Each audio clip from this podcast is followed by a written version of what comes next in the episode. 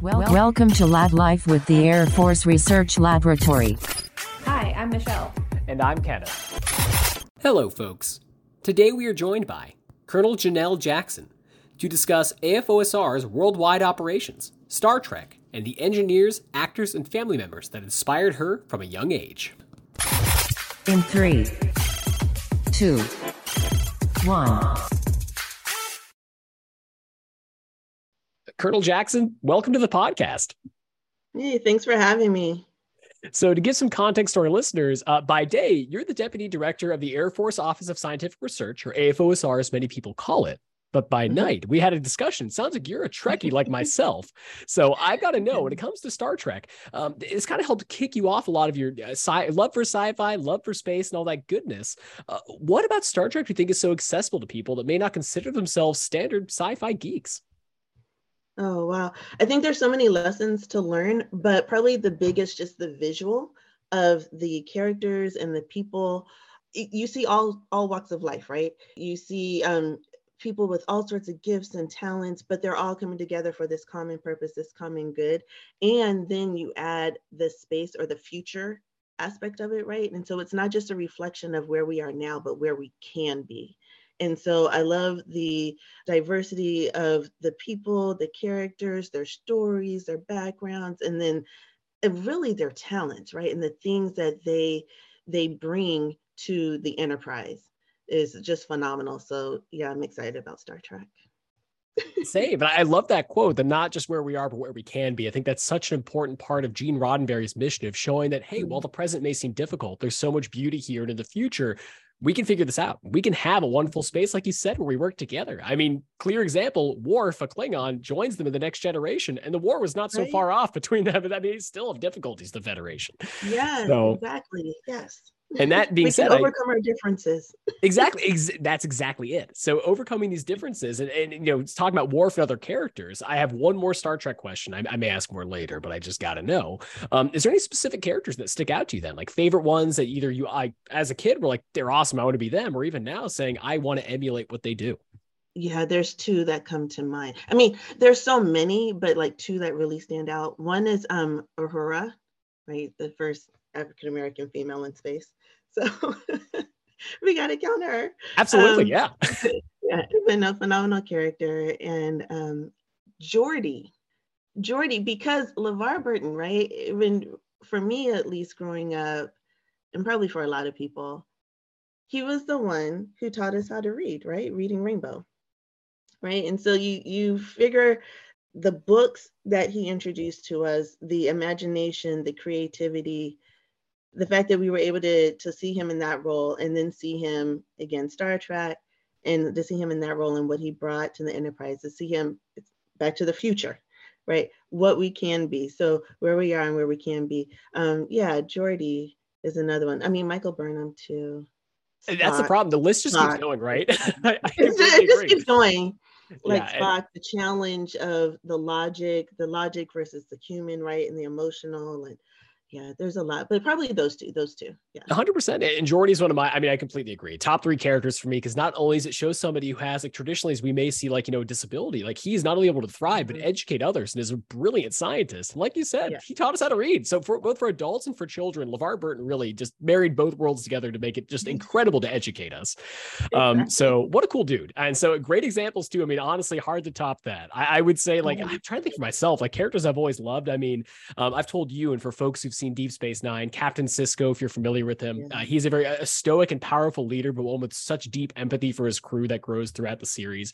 Um, he mm-hmm. kind of has that cool idea of like not quite the Picard, where he is very he knows how to get that mm-hmm. logic forward and command the crew, but will always pull someone aside. That's something that Sisko like balances because sometimes he can kind of overstep, but he's the most human in many ways for that. He's like, hold on, let, let me let me talk to my crew and talk this through. And watching his journey, I felt again human, and that's one thing that Star Trek does well. It shows you how to be a person. So that's very true. But that said, I, am going to stop now because you and I could go on for this uh, the entire podcast. I'm thinking we may do a Trek cast at some point. We got other Trekkies Ooh, here yeah. at AFRL and AFOSR that we need to pull in. But yes, we'll, we'll, put a pin in it for now. So we're going to go ahead and warp speed to the like, next question. So I know that we mm-hmm. talked about one of your inspirations uh, when you're younger was Star Trek and other sci-fi shows, but what other elements really got you to boost your love for STEM? Like, what made you love not only space, but having posters of space exploration and other scientists? So, being an engineer, my love for space, Star Trek, but then also my parents. And then also, there was another TV show called A Different World. And there was a character on there, uh, Dwayne Wayne, who was an engineering major. And I would see him do these math problems. And interesting enough, his professor, Dr. Taylor, was a colonel in the Army. And so watching him do these math problems and listening to the math that was introduced on the show, and not that it was a math show by any means, but just listening to it, I was like, I can do that. I can do that and so so that was one show that really spoke to me and then others you know like bill nye the science guy 321 contact right? Pbs like there's so many shows as a kid but then also my parents my dad having served in the military with his background in cardiopulmonary really really helped me as a youngster learn about fluid dynamics and airflow and so forth. And then my mom being a nurse and a phd gerontologist just her love for people and her love for seeing people um, essentially grow old. So between the two, they just really, really encouraged me to take part in various STEM activities. So like in high school, I was a part of the Junior Engineering Technical Society. I was on the math team, which I was a proud geek. I am a proud geek. I was a cool geek though, because I was also on the track team. There you go. But I was on the math team.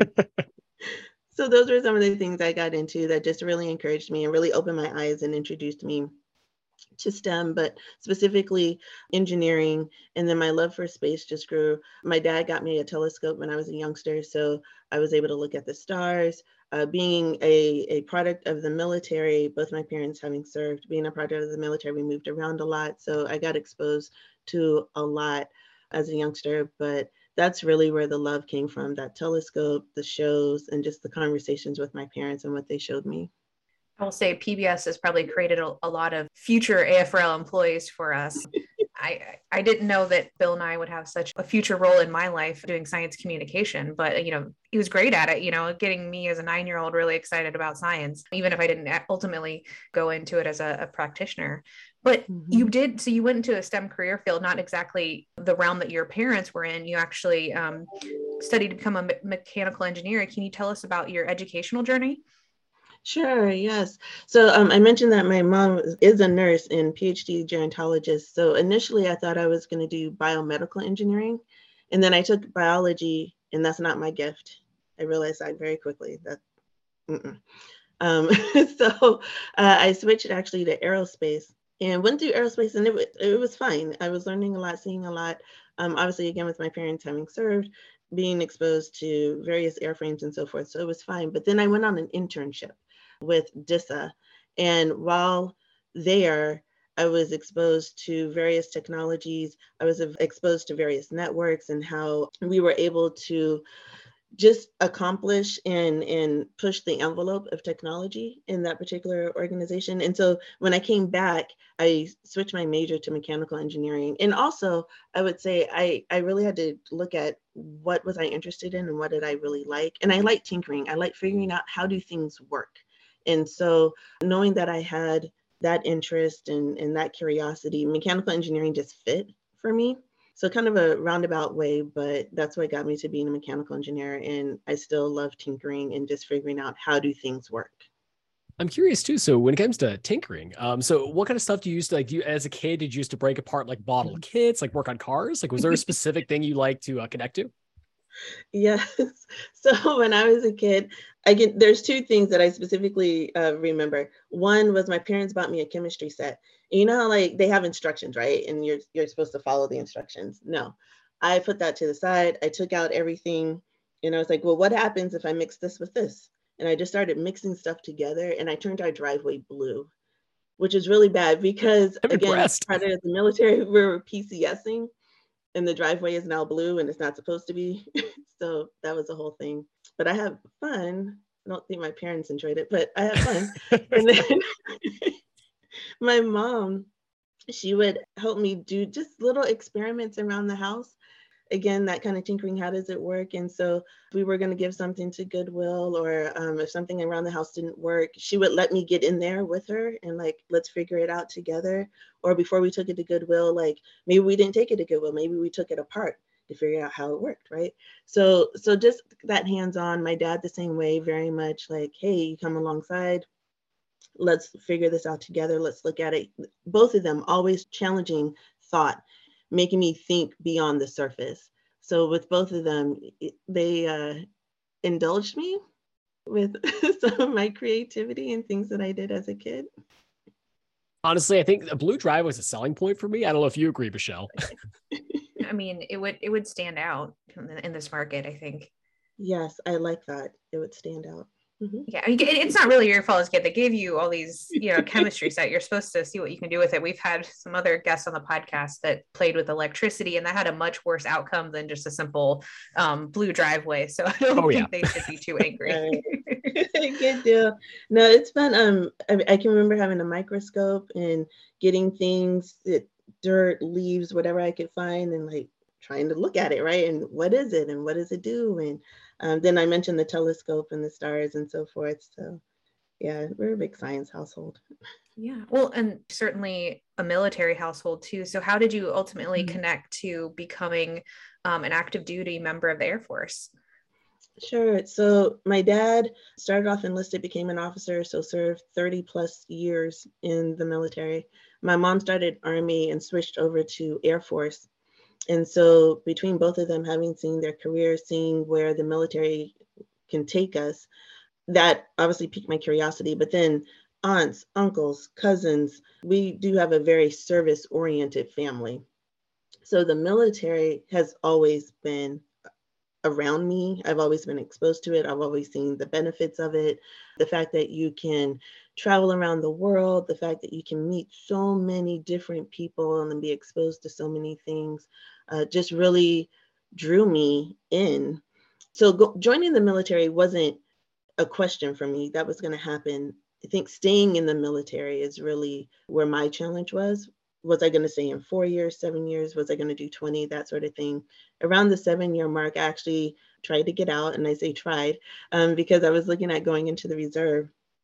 And one of my mentors, he challenged me. He was like, You're going to go into the reserve. Got it. That's what you want to do. That's fine what are you going to do with the rest of your time? Because at, at, the slot that I was going into was the traditional two weeks in the summer and one weekend. And so he was like, What are you going to do the rest of your time? And I was like, Oh, I don't know. I'll figure it out. And he was like, Well, why don't you just stick around until you figure it out? And 20 plus years later, you know, this whole career later, you know, his advice worked. I stuck around. So, but that's what got me to the military. Yeah. And you've had some amazing assignments. Can you tell us about stuff? You know, maybe starting with your time at Vandenberg and getting to like launch rockets. I mean, how much cooler does that get for the young girl that used to have space posters on, on her wall growing up? Sure, sure. So I started my career um, at Wright Pat. Uh, so I was in, at the time, it was the Special Operations Forces Program Office. And so I started there, which was tremendous. So working MC 130s, AC 130s, so tremendous opportunity to really have an impact on the war at the time. And so um, being able to work on aircraft that were going forward. So started there and then got accepted into what's called the Space Acquisition Exchange Program. And so then cross-trained to be a space professional and went out to Vandenberg. And as you stated, it was a blast. Being able to launch rockets um, out there was phenomenal. I still can't believe the things they let me do as a captain it was just amazing. And so I, I'm very appreciative for that assignment. And then when I left Vandenberg, I went out to our partner in Chantilly and got exposed to so much more out there and really got got deep into that mission um, and enjoyed myself there. When I left there, I went to the Pentagon congressional liaison.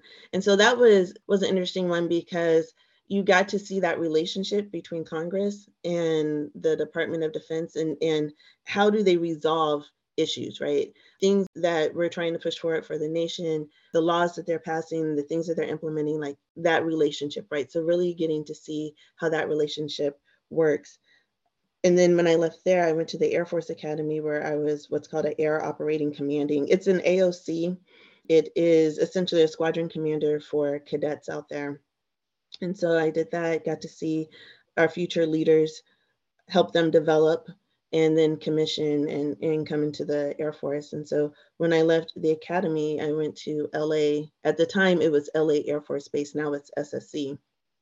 But I worked military satellite communications out there, had a blast, learned a lot, saw a lot. Phenomenal mission that's happening on the space side out there. Uh, when I left LA Air Force Base, now SSC, um, I was picked up for Squadron Command out of there. And so I went to be a recruiting squadron commander. And so that brought me back across the country uh, to the DC, Maryland, Virginia area. I also had a little bit of West Virginia and North Carolina.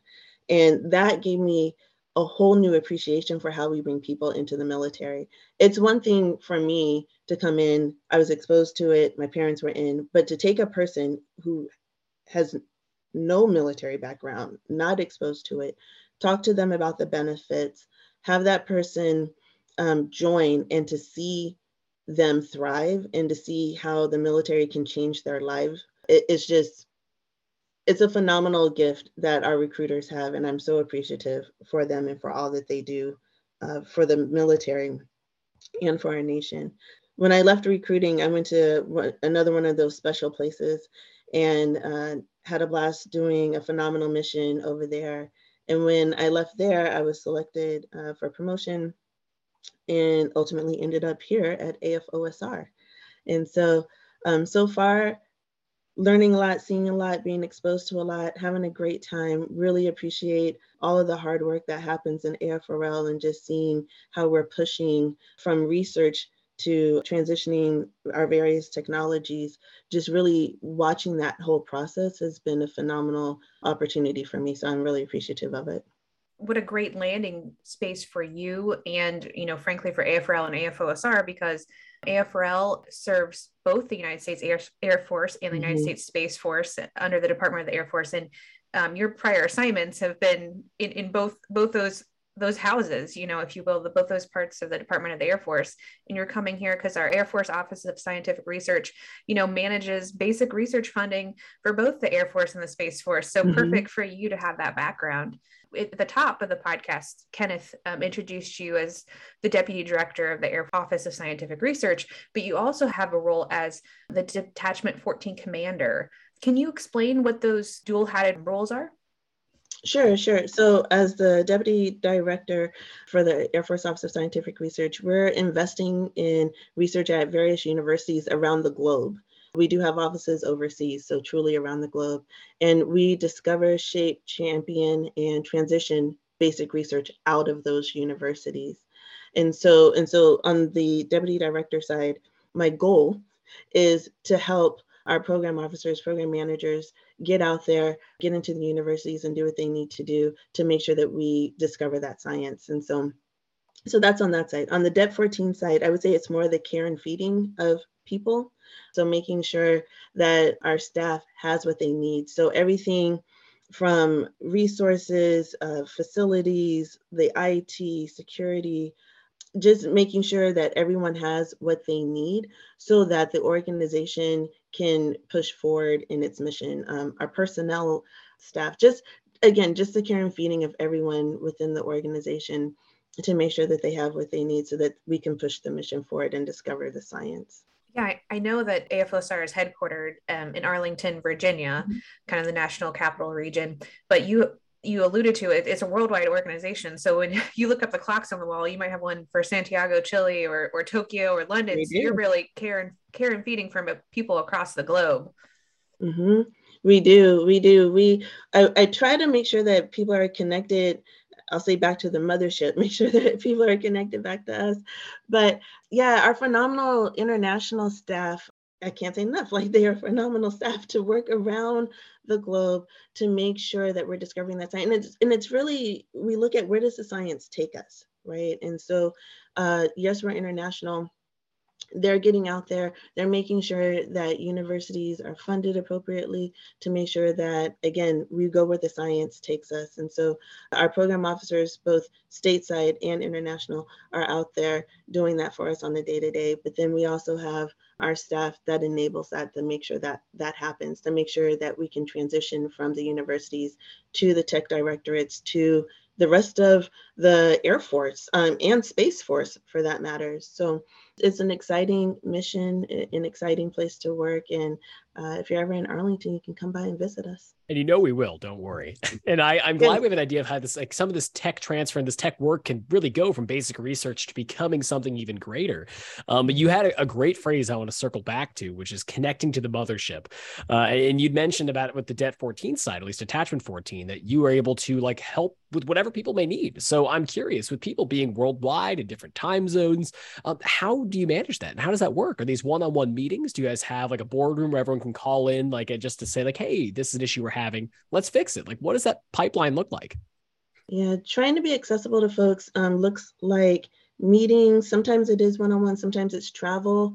I'll be with our uh, European office here in a couple of days. So it's meetings, it's travel, it's it's email, it's invitations to various activities, it's conference. I mean, it, it's a myriad of things. But at the bottom line of it all is what do you need and how can I help you? And so making sure that we stay connected in that regard. So whatever it takes, what do you need and how can I help you?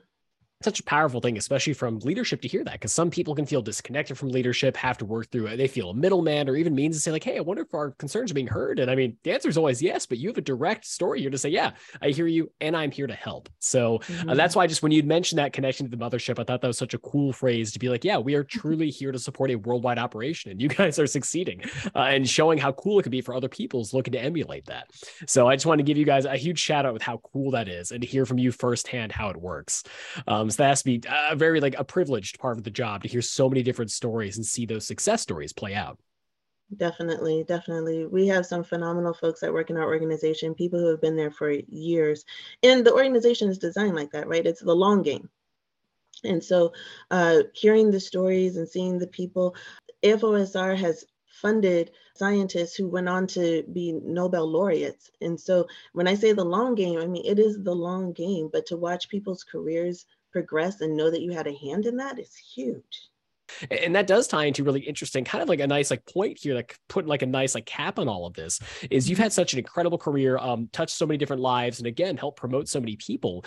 Do you have any advice for new coming like let's say airmen guardians or folks joining the service that are maybe like trying to find their place? Like people who want to be biochemists and find out hey maybe like biology is not for me. Maybe it's engineering with electricity instead or mechanical engineering. Right. so what advice do you have for these newcomers who just are starting their journey i would say really look at what do you like to do? What are you interested in? And what are you willing to try? So I'm real big on try it, right? If it doesn't work out, it doesn't work out. That's fine. But at least you've tried, and at least now you know you either liked it or maybe you need to tweak something. Maybe it did pique your curiosity, but let's try it. Um, also, know that it's okay to make mistakes. Just learn from them my dad always, always has impressed on me what's the lesson? Learn the lesson. So even if you make a mistake, learn the lesson and drive forward. Um, and then I would say have a plan, but stay flexible. So things may not work out the way you think they will, nor will they work out maybe at the time that you want it to. So have a plan, but stay flexible. So those are the pieces of advice I would give probably the only other thing I would say is is make sure you have a community. And what I mean by that is people who are going to support you, people who are going to encourage you, people who will listen to you, challenge you when needed, but have a community. And if you don't have a community per se, like if it's your family, friends, try to find people within maybe it's coworkers or what have you, but people again who are going to support you, encourage you, and push you. I think those things will just help folks discover, right, where they want to be and what they want to do, um, and just help them propel forward. Ma'am, great advice. And one other thing we wanted to touch on as as you've reflected on your journey in the top of the podcast, you talked about those characters from Star Trek that really influenced you. You talked about your parents. You talked about a um, you know a mentor along the way that told you, hey, why don't you stay active duty until you know what else you want to do. So you've had these people that have mentored you along along the way, but you know your podcast is going to be shared in the first quarter of the year, uh, time when we observe things like Black History Month and Women's History Month. You're the first female African American deputy director of AFOSR as well as the Detachment 14 commander in AFOSR's history wrapping that all up together are there other people in history that have really like influenced you along the way absolutely Mae Jemison is a big one for me. And and specifically, I'm going to go to the Space Shuttle Challenger. That particular explosion really interested me or influenced me mainly because and, and it was a tragic event but it interested me because i saw how engineers were able to one problem solve and then rectify the situation and then propel the space exploration forward and so that whole industry just really interested me. And like i said that that particular time and that particular incident just really kind of piqued my curiosity. And then mae jemison truly being the first african american female in space just listening to her watching her journey um, seeing seeing her was huge for me. Interesting enough two things uh, she was also influenced by uhura from star trek and also I had the opportunity right before COVID to actually see her in person and to hear her speak at a library here in Maryland. And so it was phenomenal just to have that moment and be in that same space with her and to think about someone who had influenced me from a child, like coming to the military, being able to work space programs, and to now uh, see her in person just a huge influence and to see all that she's accomplished and all that she's done, all that she is still doing um, it's just a phenomenal. It was it was wonderful to see her, and so I would say definitely yeah, Mae Jemison for sure. I mean, that really is inspiring. We featured a lot of things on Mae Jemison herself on our social channels, a lot of her own quotes. And I mean, seeing some of her science talks, I mean, she really is, uh, I mean, she's inspired a generation, still is.